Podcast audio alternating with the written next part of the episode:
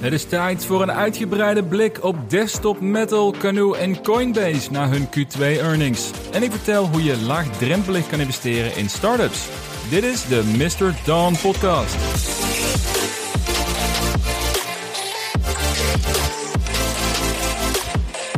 Welkom bij de Mr. Dawn podcast, waar ik jou eh, wekelijks hoop te vermaken en inspireren voor het beleggen in groeiaandelen. Mijn naam is Jasper en in deze aflevering staat alles in het teken van de earnings van Desktop Metal, Canoe en Coinbase. Dus met bijna 90% van mijn portfolio, die de afgelopen week met eh, de billen bloot moest, is dit wel een mooi moment om een uitgebreide blik te werpen op deze drie aandelen. En daarna wil ik het hebben over investeren in niet-beursgenoteerde startups. Dus een van die investeringen kondigde afgelopen week aan dat zij een equity ronde voor 120 miljoen dollar hebben gestart, waardoor de waardering 20 keer is gestegen sinds mijn investering in het bedrijf. Dus ik ga vertellen hoe dat proces eruit zag en hoe jij ook laagdrempelig kan investeren in niet-beursgenoteerde startups. En eigenlijk wilde ik ook een analyse van Twilio delen, maar het is 32 graden buiten ik uh, brand nu al mijn huis uit. dus ik bewaar die analyse met jullie goed vinden voor een volgende aflevering. Uh, maar er is sowieso al meer dan genoeg te vertellen met de twee onderwerpen die voor vandaag op de planning staan. En als ik kijk naar het aantal Twitter-berichtjes die ik heb gekregen en Instagram-berichten over waar mijn analyse van Desktop Metal blijft en earnings van afgelopen week, heb ik het gevoel dat dit een aflevering is waar jullie wel op zitten te wachten. Dus voordat we starten uh, met deze goed gevulde en lang verwachte aflevering, uh, zoals bekend, dit is geen financieel advies. Doe altijd je eigen onderzoek en beleg alleen met geld dat je kunt missen. En vind je dit een leuke podcast? Abonneer je dan via Spotify of via Apple Podcast en laat een cijfer of een review achter. Want daarmee help je mij weer dat deze podcast ook weer bij meer mensen in beeld gaat komen. De afgelopen week, het was eindelijk zover. Het was namelijk de tijd voor mijn twee grootste posities om zich te verantwoorden over het afgelopen kwartaal. Maandag mochten Desktop Metal en Canoe hun earnings delen. En even een korte terugblik hoe dat het, het vorige kwartaal verging. Ik mocht die dag spreken op een event, dus ik had geen idee wat er op de beurs gebeurde. En ik was in de veronderstelling dat Desktop Metal na beursluit hun resultaten pas zou delen, samen met Canoe. Dus mijn dag zat erop. Ik ging in de auto zitten naar huis in de vooravond. Ik checkte even snel wat er op de beurs tot dusver allemaal gebeurd was. Beetje de standaard app-check eigenlijk. En tot mijn eigen verbazing zag ik dat Desktop Metal op min 66% stond voor de dag.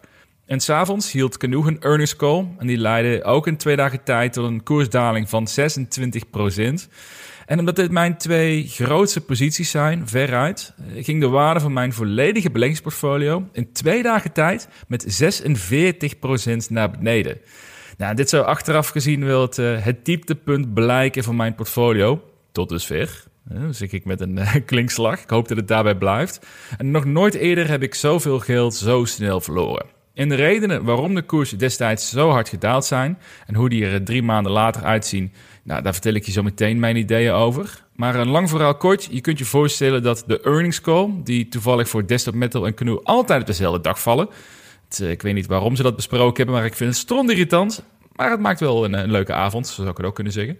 Maar het zorgt dus wel voor wat, uh, wat nare herinneringen in het verleden.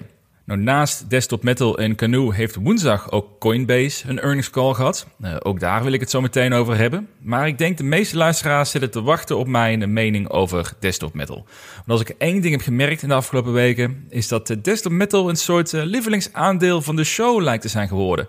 En dat vind ik een, een leuke ontwikkeling enerzijds. Maar stiekem is het ook wel een besef bij me dat het ook wel een uh, één groot nadeel met zich meebrengt. Uh, ze zeggen dat je namelijk nooit moet trouwen met een aandeel. Het is een zakelijke investering en je dient continu te valideren of die investering nog terecht is. En ik heb deze learning regelmatig naar mijn hoofd gesmeten gekregen vanwege mijn uh, hoge overtuigingen en aandelen die het afgelopen jaar fors zijn gedaald. Waar de markt met name ontzettend pessimistisch over is. Maar ik denk wel dat het goed is om te beseffen dat ik in slechts vier aandelen zit vanwege de mate van verdieping in deze bedrijven. En dat werd de afgelopen periode weer eens bevestigd. Want voorafgaande aan de earnings van Pinterest, Canoe, Desktop Metal en Coinbase heb ik op Twitter mijn verwachtingen gedeeld van hun afgelopen kwartaal. En bij alle vier zijn de verwachtingen grotendeels uitgekomen. En dat is wel een lekkere bevestiging, van dat ik echt weet wat er speelt bij de bedrijven. En niet alleen maar afga op eh, basis van koersontwikkeling. En dat ik ook mijn eigen onderzoek op orde heb. En ik denk dat dat een goede check zou zijn voor, uh, voor iedereen die met die belegt, zeker in groeiendelen, om voorafgaande een earnings call, om jouw beleggingen daarvan, om ze op te schrijven, wat jij ervan verwacht. Gewoon qua, qua omzetgroei, qua earnings, de, de key metrics waar jij uh, met name naar kijkt. En na afloop controleert hoe dicht je in de buurt zat van die verwachting. Ik denk dat het sterk is om op die manier een gevoel te krijgen over hoe, hoe sterk jouw kennis is over het bedrijf zelf. En dat is iets wat mij in ieder geval geholpen heeft en mij nu ook dus weer extra vertrouwen geeft. Nu blijkt dat ik het uh, redelijk goed kan inschatten. Maar met dat in het achterhoofd is het tijd voor de desktop metal resultaten. Ik zei net al bij de inleiding, uh, desktop metal earnings zijn voor mij niet per se een goede herinnering. Uh, mijn eerste aankoop van desktop metal, ik moest even graven. Dat is van 6 oktober 2020, dus dat is bijna twee jaar geleden. En ik geloof sterk in de toegevoegde waarde van 3D-printing op industriële schaal. Want het is een, eh, in mijn ogen is het een ABC'tje om te beseffen hoe waardevol het kan zijn als de fabriek zelf hun voorraad aan onderdelen kan printen op het moment dat zij het nodig hebben. Het is niet honderd verschillende soorten onderdelen op voorraad hoeven te hebben, maar enkel een voorraad aan poeders en aan basismateriaal om op ieder moment te kunnen printen exact wat er nodig is voor die specifieke klant. En ook nog eens een keer voor een goedkopere prijs dan traditioneel gieten van metalen onderdelen. En dit verhaal dat werd bevestigd door onderzoeksbureaus die verwachten dat deze markt 100 miljard dollar waard gaat zijn in 2030 en ook nog steeds een groei aanhoudt na die periode. Nou, dat was in ieder geval mijn, uh, mijn redenen om enthousiast te worden over de markt en ook in dat kader over desktop metal. Maar nu betekent een goed verhaal of een goede industrie ook niet altijd een goed aandeel. En dat heb ik gemerkt bij uh, Teladoc onder andere, waar ik zelf ontzettend geloof in telehealth als industrie. Maar de executie van Teladoc, de marktleider op dat gebied, ja, dat laat helaas te wensen over. En ook bij Desktop Metal heb ik in de afgelopen twee jaar de nodige twijfels gehad over hun executie. Zo werd hun P50, het printsysteem waarmee die massale productie voor lagere kosten mogelijk wordt, dat werd meerdere keren uitgesteld. Tussendoor was de cash burn enorm hoog en ook de omzet was nog minimaal, zeker uh, zeg maar de afgelopen twee jaren. Dus het was zeker geen makkelijk aandeel om vast te houden. En zeker niet toen het aandeel in mei met 66% naar beneden ging, omdat Desktop Metal voor 150 miljoen een extra aandelen ging uitgeven. Dat vind ik trouwens wel een uh, leuk zijdelings stapje trouwens. Goed om te beseffen bij dit soort dingen. Desktop Metal, de, de koers daarvan daalde 66%. Dat was iets van, van 600 miljoen aan mijn hoofd, dat het, de waardering daalde. Als reactie op het gegeven dat het bedrijf 150 miljoen dollar aan extra aandelen ging uitgeven. Dat staat totaal niet in verhouding met elkaar. Uh, allereerst is het vier keer zoveel als de verwatering. Uh, maar daarnaast krijgt het, die 150 miljoen gaat ook nog eens een keer naar de kas van Desktop Metal. Waardoor dus hun, hun enterprise value ook een keer lager wordt. Het bedrijf is daarnaast ook nog eens een keer beter voorbereid op de toekomst. Maar ja, dat, dat, het aandeel toen 66% daalde. Dat was achteraf gezien denk ik het perfect moment om bij te kopen. En dus ook een van de, ik noemde bij de vorige aflevering, een van de, de nieuwsfeiten wat zich perfect leent om, um, om juist te kopen. En vooral niet om angstig te worden. Vandaar is dat je moet begrijpen uh, hoe het bedrijf er echt aan toe is. Maar dat even een zijstapje, anders vergeet ik dat zo meteen uh, vast en zeker om te vertellen. Maar op het dieptepunt, op dat moment, was het bedrijf nog maar iets van 600 miljoen dollar waard. Met daarbij dus 250 miljoen in cash op de bank. Dus een enterprise value van 350 miljoen. En dat voor een bedrijf waar zo ontzettend veel groei in zichtbaar is. Op het hoogtepunt was Desktop Metal zelfs 7,5 miljard waard. Dat was natuurlijk wel in de periode dat uh, groeiendelen die groeiden tot de hemel en zelfs daar leek je een eind aan te komen. Maar het geeft wel een beetje aan nou, het verval van dit bedrijf als je puur naar de koers kijkt in de afgelopen uh, pak een beetje anderhalf jaar. Nou, waarom vertel ik deze uitgebreide inleiding hierover? Omdat we, naar mijn gevoel, eindelijk op een punt zijn beland waarbij Desktop Metal hun ambities lijkt waar te gaan maken. Het bedrijf heeft namelijk een ontzettend sterk Q2 achter de rug. Het heeft er nog nooit zo sterk voor gestaan als nu. En mijn verwachting is dat we de komende twee tot drie jaar dit ook zullen gaan merken in de waardering van het aandeel. Want dat, dat kan gewoon niet uitblijven als je naar deze resultaten kijkt. Maar het heeft dus wel twee jaar geduurd met de nodige tegenslagen en de nodige pessimisme op zijn tijd om tot dit punt te komen. Want wat heeft Desktop Metal dan verteld in die Q2-earnings, als we daarna, daarna kijken? Nou, allereerst is de omzet sterker gestegen dan de markt had verwacht. De omzet steeg met 204% year over year en 32% ten opzichte van het eerste kwartaal. En hun omzetverwachting voor dit jaar blijft stabiel, blijft 260 miljoen dollar. En dat betekent een groei van 131% year over year. Nou, als je het hebt over groeiaandelen, Desktop Metal is absoluut een groeiaandeel in de letterlijke zin van het woord. En dan denk ik zelfs nog dat dit een, eh, een, een conservatieve inschatting is op basis van de resultaten van hun eerste half jaar. Ook werd in de afgelopen kwartaalupdate hun nieuwe product Free Foam toegelicht. En dit is opnieuw in mijn ogen echt een geniaal product, wat toegevoegd wordt aan een alsmaar breder wordende palet aan opties die ze hadden. Uh, ze hadden al de technologie bijvoorbeeld om uh, houten voorwerpen te maken van zaagsel. Uh, dat noemen ze Forest. ze hebben een zeer populair product vanuit Desktop Health, waarmee tandartsen direct een tand of een kroon kunnen 3D printen terwijl de patiënt wacht. En dat is een traject wat normaal gesproken één of twee weken duurt voordat dan de patiënt weer geholpen kan worden. Nou, dan is natuurlijk een enorme quality of life improvement voor, voor, voor iedereen die bij de tandarts op bezoek moet. En dat doe je natuurlijk ook niet al te graag, uh, veel te vaker dan nodig is. En nu komen ze door met Freefoam. En dat is het schuim dat gebruikt kan worden in, in autostoelen, in meubels, maar bijvoorbeeld ook als uh, zool van sportschoenen. En dit voegt meteen 120 miljard toe aan hun totale adresseerbare markt. En omdat zij de afgelopen jaren meer van dit soort producten hebben ontwikkeld, in een variatie aan markten en een variatie aan materialen, geven ze in hun nieuwste investor presentation aan dat hun totale adresseerbare markt is vervijfvoudigd sinds hun IPO. Dan neem ik dat wel met een, een flinke korrel zout, want hun omzetambities voor 2030 die zijn niet gestegen sinds hun IPO. Die zijn nog steeds uh, eh, 10 miljard omzet op basis van 10% van de totale markt die er dan is. Nou, dat houden ze nog steeds vast, dus wat dat betreft um, klinkt het leuk, maar ik moet nog zien wat dat dan daadwerkelijk betekent. Maar voor mij is het wel een bevestiging over de daadkracht op productniveau. En dat is ook een van de voornaamste redenen waarom ik zo enorm bullish ben over dit bedrijf voor de langere termijn. Er was ook een tegenvaller te melden vanuit de earnings call. Uh, allereerst hebben ze een netto verlies gecommuniceerd van 293 miljoen dollar. Dat is natuurlijk een gigantisch verlies op papier. Uh, zeker als je kijkt eens naar de, naar de waardering van het bedrijf in totaal. Maar hiervan is wel het overgrote deel een non-cash uitgave. Ze hebben namelijk de goodwill moeten afschrijven op vermoedelijk een eerste overnames van X1 en Envision. Al wordt dat niet uh, nadrukkelijk toegelicht. En het komt neer op een waardevermindering van 229,5 miljoen dollar puur dus aan verloren goodwill. Dus 72% van het verlies van het afgelopen kwartaal uh, was dus non-cash. Maar dat betekent wel onderaan de streep dat er nog steeds echt een netto cashverlies overblijft van bijna 68 miljoen dollar. En dat is een forse cashburn, moet er ook niet voor weglopen. En met een cashpositie van 250 miljoen geeft dat wel reden tot enige twijfel. Eh, dat betekent namelijk, als je door gaat rekenen, dat dit bedrijf nog zo'n nou, 12 maanden pak een beet dezelfde resultaten kan behalen. Nou, minder zelfs 10 maanden, denk ik, om en nabij. Voordat het weer echt nieuw kapitaal moet ophalen. En vandaar dat de CEO sinds de Q1-update nadrukkelijk het vizier heeft gelegd op het verbeteren van de winstgevendheid. En de doelstelling is dat het bedrijf over het volgende volledige EBITDA-jaar 2023 uh, EBITDA break-even draait. Dus daarmee verliezen ze netto nog steeds geld.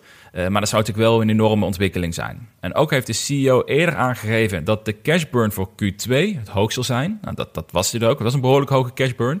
Maar dat in het komende anderhalve jaar zo'n 100 miljoen dollar aan besparingen worden doorgevoerd. En die ambitie, gecombineerd met het overeind houden van hun omzetverwachtingen, ja, dat maakt mij wel erg positief over de toekomst van Desktop Metal. En ik denk dus dat we langzaam richting een fase gaan dat de beurs het vertrouwen ook terug gaat krijgen in dit bedrijf.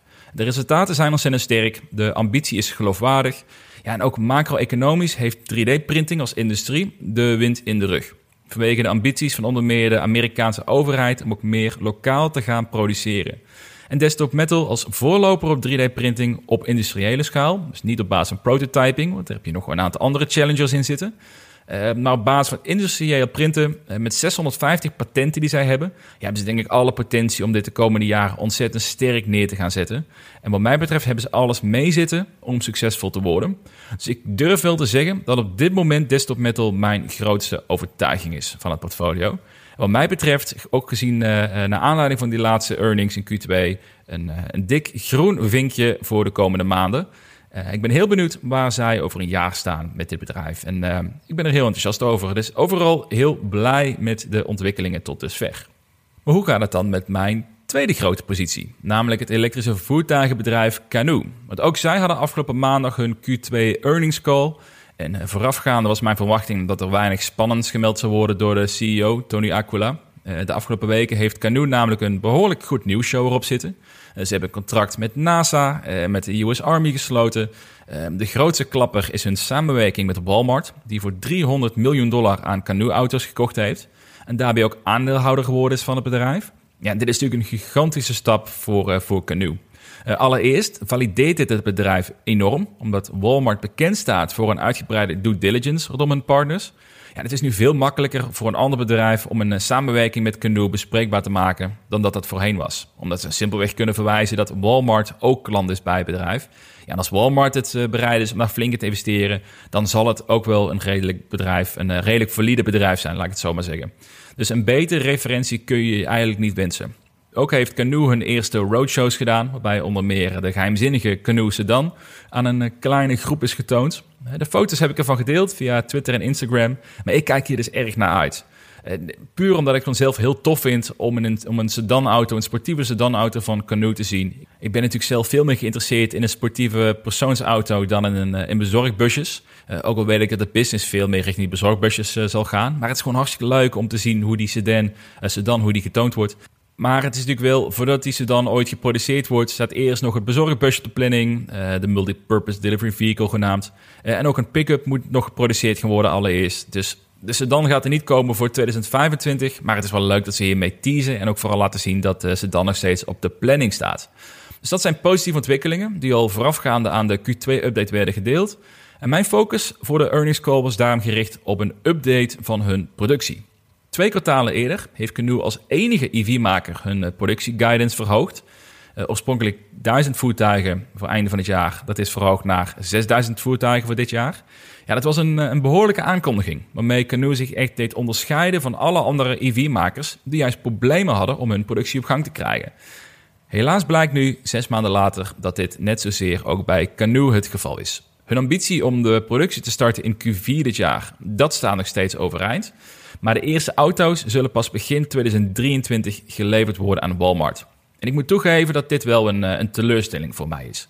Uh, gelukkig staat hun verwachting om 20.000 auto's te leveren in 2023 wel overeind.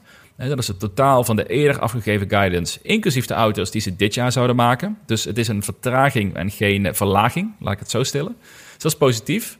Maar dat betekent wel dat wat mij betreft Canoe nu meer in een soort prove-it fase terechtkomt. Uh, ze gaan een productie voor dit jaar niet redden, ongeacht dat twee kwartalen geleden vol brani hun verwachting uh, verhoogd is. Dus ik ben daar wel iets pessimistischer over geworden. Want uiteindelijk draait het bij automakers alles om de hoeveelheid auto's die ze produceren en voor welke marge dat gebeurt. Een bijkomende uitdaging is dat Canoe ook behoorlijk geheimzinnig is over hun productiestrategie. Het lijkt ieder kwartaal iets te veranderen en dat maakt mij ongerust. Het is eerst lag alle focus op hun fabriek in Prayer die ze aan het bouwen zijn. En tussendoor zouden auto's gemaakt worden bij VDL Netcar, bij ons in Limburg. Ja, toen is besloten om alles naar Amerika te halen qua productie. Dat is een goede stap, denk ik. Zeker als je kijkt naar eh, de problemen die veel bedrijven nu hebben met, uh, voor wat betreft shipping bijvoorbeeld, waar de kosten echt enorm zijn gestegen. En ze zouden dan gaan produceren in een, een kleinere fabriek eerst in Bentonville, de stad van Walmart, voordat hun grote fabriek in Pryor gereed zou zijn. Alleen, het is nu uh, wat is het, augustus 2022 en die fabriek is nog steeds helemaal leeg. Er staat geen productiemateriaal in. Dus nu wordt de switch gemaakt naar uh, lokale fabrieken die een opdracht van Canoe de auto's kunnen maken. Dus noem het even de lokalere, kleinere VDL's om het zo uit te drukken. En op zich, ook deze strategie, ik snap hem wel.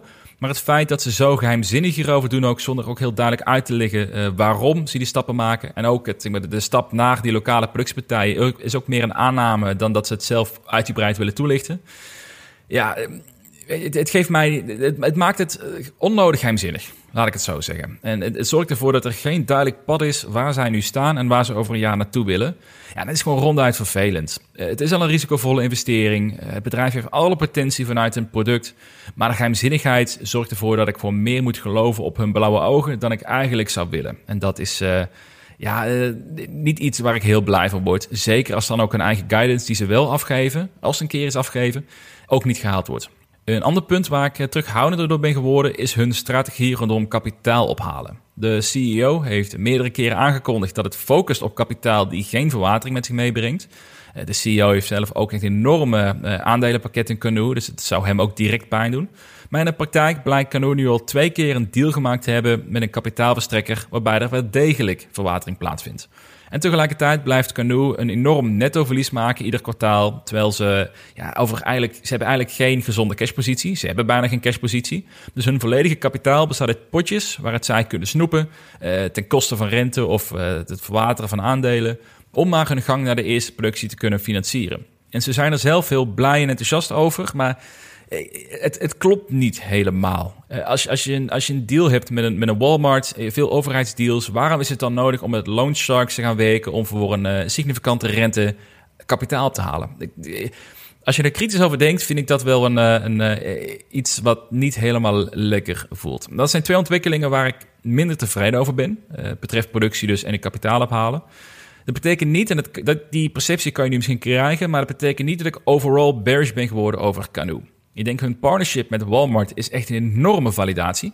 Eh, er is bijna geen enkel andere EV-maker die zo'n partnership heeft met zo'n groot bedrijf. Ja, eh, Rivian heeft dat natuurlijk, samen met, uh, met Amazon.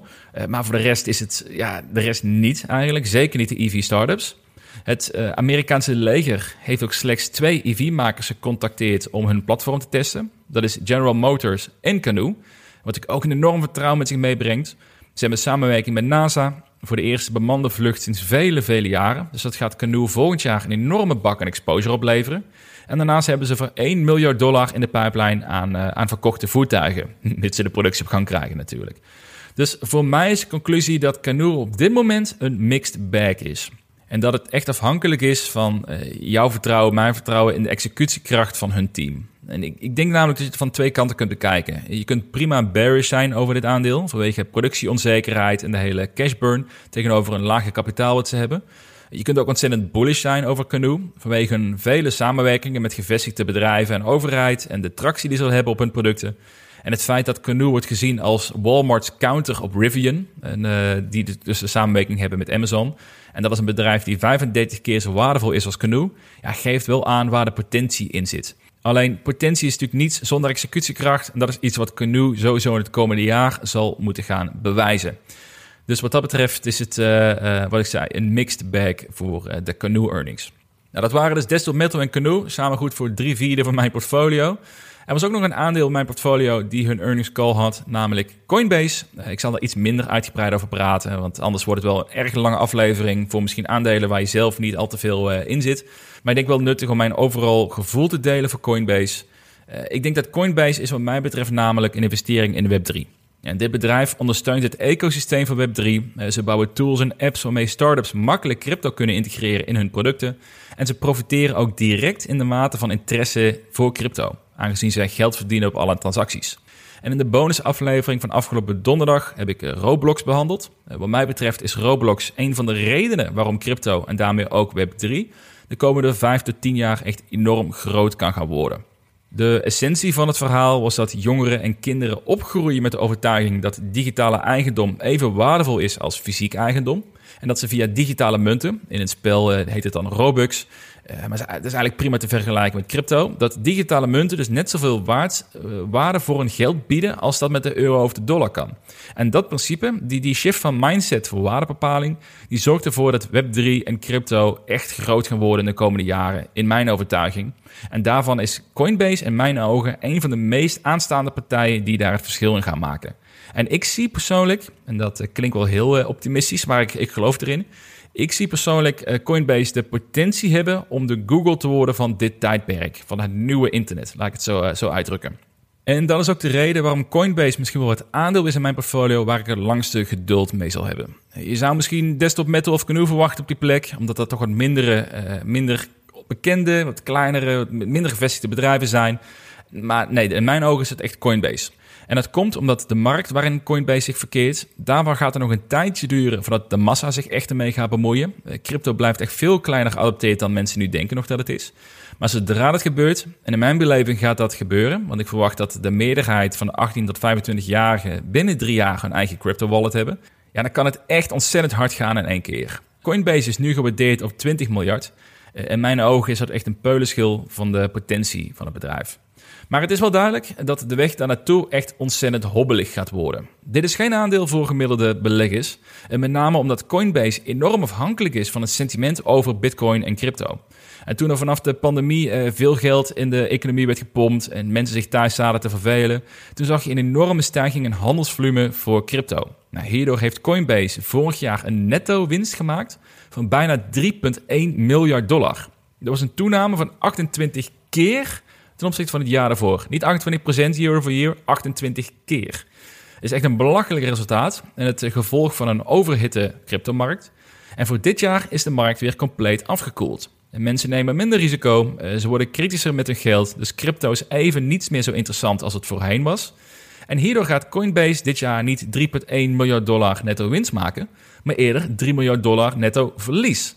En dat maakt het aandeel echt bijzonder lastig om te analyseren en om er een, eh, een waardeoordeel aan te hangen. Ik heb eerder al eens berekend in een analyse over Coinbase dat als het bedrijf over vijf jaar dezelfde resultaten laat zien als het afgelopen jaar, dan zou de fair value rond de 300 dollar per aandeel zijn. Dus er is uh, vijf jaar de tijd voor hen om voorop te blijven lopen, uh, om de ontwikkelingen rondom Web3 te claimen en om te, te wachten tot de cryptomarkt weer booming wordt. En als hen dat lukt en ze halen dus dezelfde resultaten als het afgelopen jaar, ja, dit is dan een upside van zo'n 3,5 keer vanaf het huidige punt. En dit is een scenario waar ik wel aandurf. Want mijn reden om te investeren in Coinbase, die rekken zich eerder naar 2030, of sorry, naar het jaar 2030 zou moet ik zeggen. Uh, om echt die dominante speler te zijn die ik verwacht dat zij gaan worden. Maar tot die tijd blijft het echt een lastig aandeel om te bezitten, kan ik mij voorstellen. Ik denk zelfs dat de komende 12 uh, maanden enorm rommelig kunnen gaan worden. Zeker voor de koers. Het afgelopen kwartaal maakte het bedrijf een verlies van 1,1 miljard. En hun stock-based compensation is 50% van de omzet die ze hebben gemaakt. En dit jaar is het aandeel hierdoor al 7,5% verwaterd. En Q3 gaat waarschijnlijk nog lastiger worden. Met nog zwaardere dalende omzet en nog minder gebruikers. Dus ik denk dat je alleen in Coinbase moet willen beleggen als je zelf sterk gelooft in de toekomst van Bitcoin en crypto en van digitale assets. Want ik denk dat, dat uh, die overtuiging één op één met elkaar samenhangt. En als je weinig overtuiging hebt in crypto overall, dan vermoed ik dat de kans best groot is dat je je Coinbase aandelen gaat verkopen op het moment dat de markt weer zwaar depressief wordt. Dus dat is een, uh, denk wel een, een, een, waarschuwing om voorafgaande te delen. Het is geen makkelijk aandeel om, uh, om vast te houden de komende jaren. Dat is in ieder geval mijn verwachting. Dus als we terugkijken naar de afgelopen weken, naar de earnings call van mijn vier aandelen, eh, dan ben ik eigenlijk overwegend positief over de ontwikkelingen. Op de meeste key metrics is voldoende tot sterke scored door mijn portfolio. Als ik het zou moeten samenvatten in een eh, korte en een lange termijn vooruitzicht, dan zou ik desktop metal beschouwen als bullish voor zowel de korte als de lange termijn.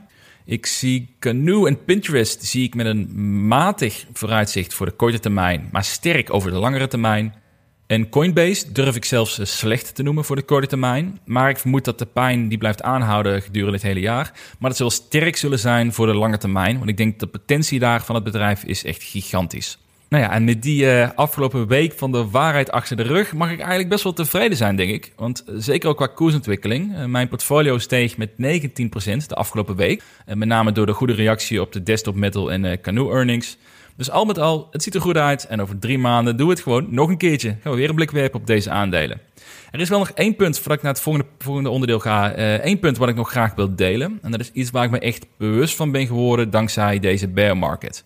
Eh, ze zeggen dat je jezelf het meeste leert kennen bij tegenspoed. En dat is bij je beleggen ook zeker het geval. En je hoort vaak analisten, eh, maar ook financiële contentmakers, hoor je praten over uh, doe je eigen onderzoek, weet goed wat het bedrijf doet, et cetera. Ik bedoel, ik, ik heb het vaak ook natuurlijk benoemd in een aflevering. Maar wat ik me wel besef is, omdat we die leuzen zo vaak horen, is het ook wel verleidelijk geworden om dat te negeren. En ook omdat het vaak ja, toch al eerder gezegd wordt om niet juridisch in de problemen te komen. Terwijl uh, veel contentmakers uh, eigenlijk indirect dan toch geld vragen om inzicht te krijgen in hun portfolio bijvoorbeeld. Of een gesloten Discord waar je van een paar euro in mag komen. Maar ik ben erachter gekomen van hoe ontzettend waardevol is om dit wel serieus te nemen. En om echt die verdieping te krijgen in de aandelen waarin je investeert. En om alleen echt te investeren in bedrijven die jij goed snapt, uh, die je begrijpt en waar je scenario's van kan uitwerken in je hoofd over hoe de komende jaren eruit zouden kunnen gaan zien. En misschien moeten we een andere naam geven. Misschien moeten we niet meer zeggen, uh, doe je eigen onderzoek. Wat sowieso besmeurd is geraakt door al die vele crypto bullshit projecten die aangeprezen worden met die leuzen bij. Met kopen Dogecoin, maar doe je eigen onderzoek. Ja, dat, dat geneuzel. Heb ik een hekel aan, moet ik eerlijk toegeven. Maar ik meen het wel oprecht dat ik zeg dat ik dit portfolio nooit had durven en kunnen aanhouden in de afgelopen twee jaar. als ik mezelf niet zodanig had verdiept in deze bedrijven en ook zoveel affiniteit met ze voel. En ik denk dat dit voelt als een dooddoener. Dus ik zal de komende weken en maanden gaan nadenken. Een beetje afhankelijk hoe druk het wordt. Uh, ja, hoe we dit in een soort simpel proces kunnen gieten. Zodat iedereen die wilt, uh, die misschien nog niet heel goed weet hoe je dat moet doen, hoe je, zo, hoe je een bedrijf moet, moet analyseren, maar ook hoe je bijblijft. En hoe je een verdiepend beeld krijgt van het bedrijf waarin ze investeren. Dat ook zij een manier krijgen om dat in ieder geval de basis daar wel goed onder de knie te krijgen. Uh, zodat je dit soort periodes gewoon goed kan doorstaan. Ik denk dat dat ontzettend belangrijk is. En nogmaals, ik denk dat ik dit portfolio niet had kunnen vasthouden zonder die mindset. En dat, uh, dat is een learning die ik graag dus ook aan anderen, en met anderen wil delen.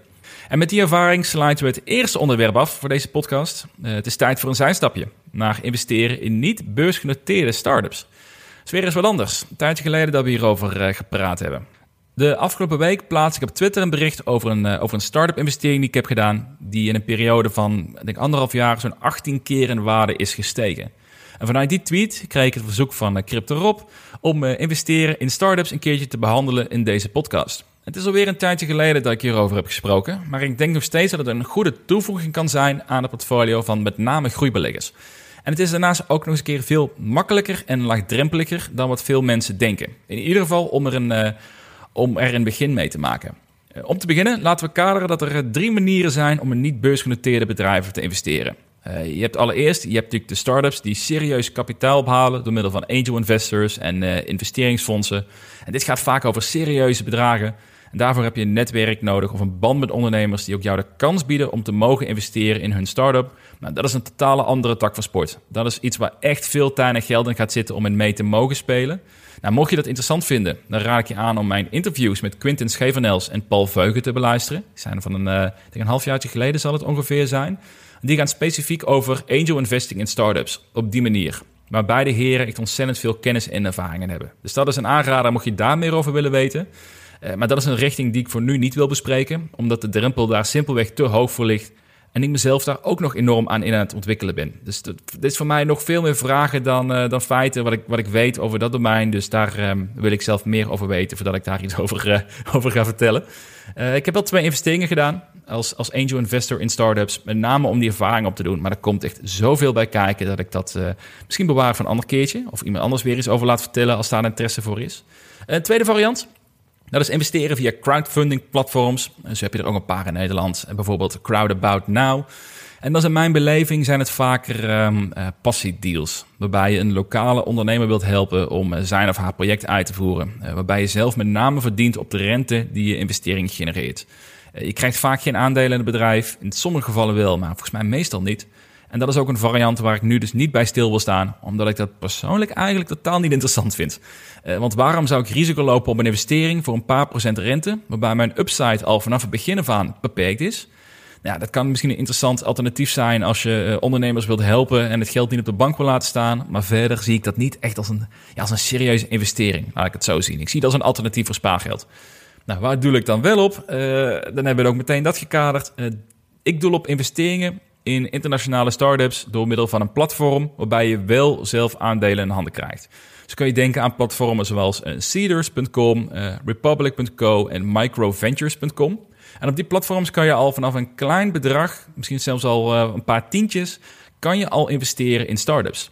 En het mooie is, is dat die platforms nemen de volledige verantwoordelijkheid voor het papierwerk en het controleren van hun cijfers. Uh, dat nemen zij, van je, nemen zij van je over. En ruil daarvoor betaal jij een deel van de winst, mocht jouw investering uiteindelijk renderen. En vaak is dat een paar procent van de totale som. Dus wat mij betreft een meer dan redelijk model om vanuit te wegen. Maar investeren in startups, dat brengt wel een paar, uh, een paar voor- en nadelen met zich mee. En goed als je daarvan bewust bent. Allereerst is de investering niet liquide. Dus dat betekent dat je erop moet rekenen dat je je geld voor minimaal een paar jaar vastzet.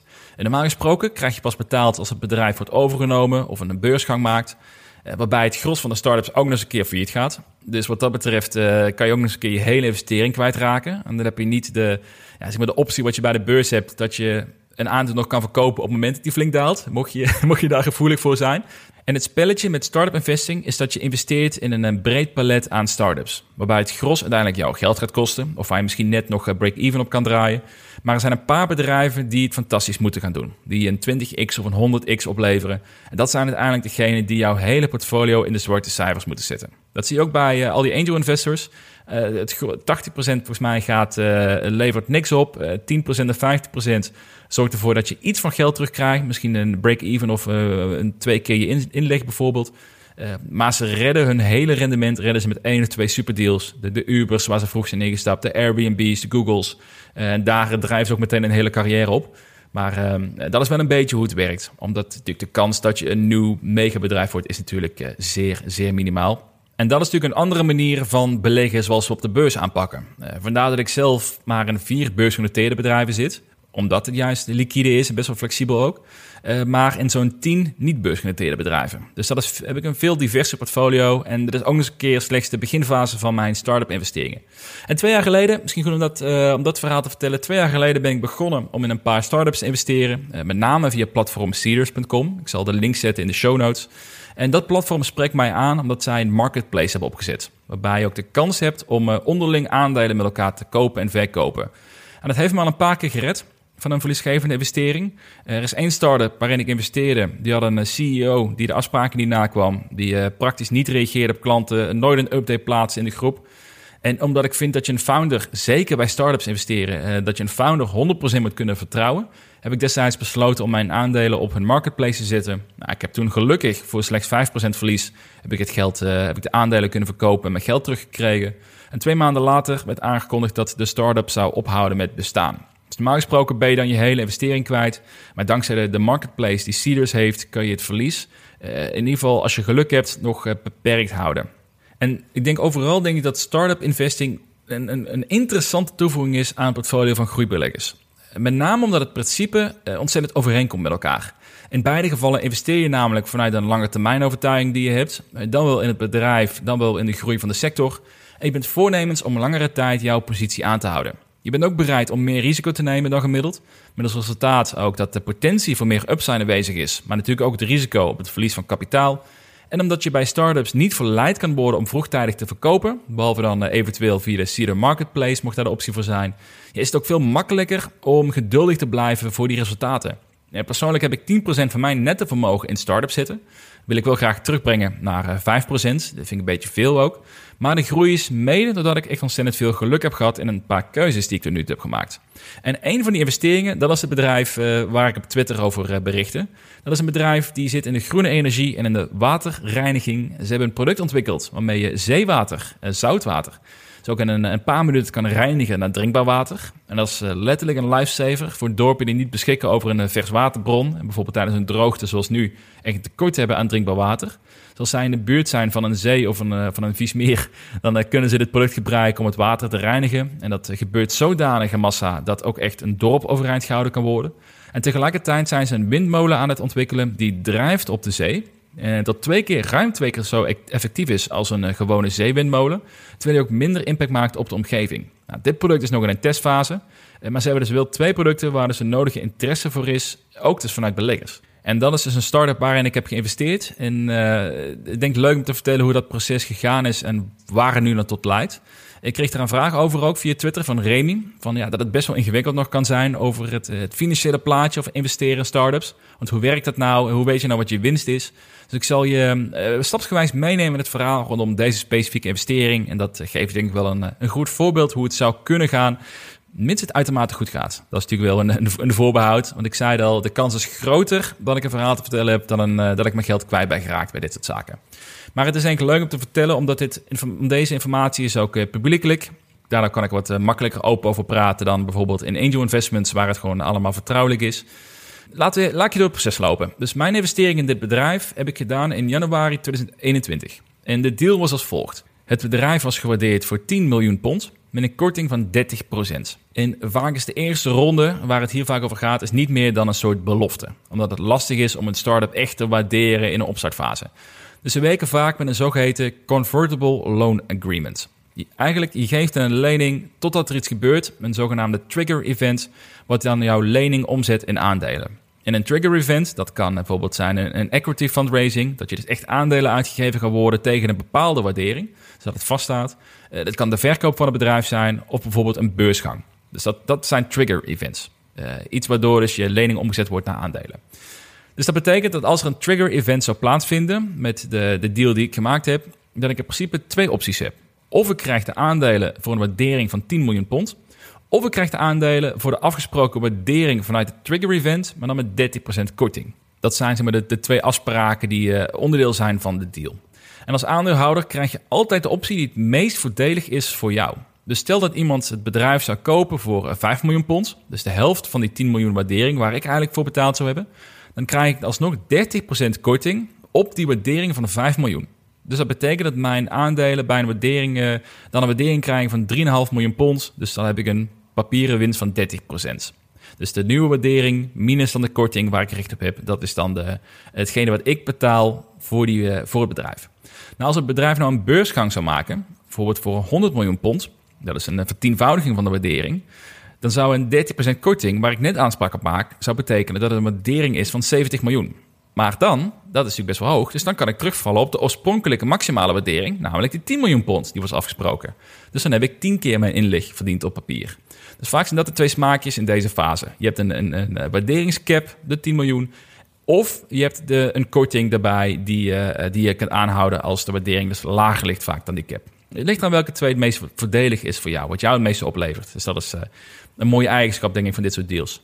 En in dit specifieke geval met dit bedrijf was er ook nog eens een keer een long stop date afgesproken.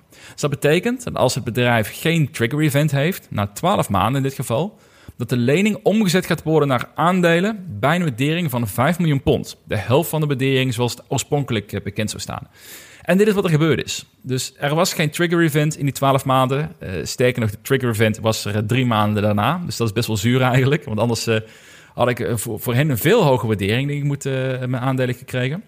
Maar ik heb nu dus mijn aandelen gekregen voor een waardering van 5 miljoen pond. Ongeacht is dat de waardering dus eigenlijk veel hoger lag oorspronkelijk.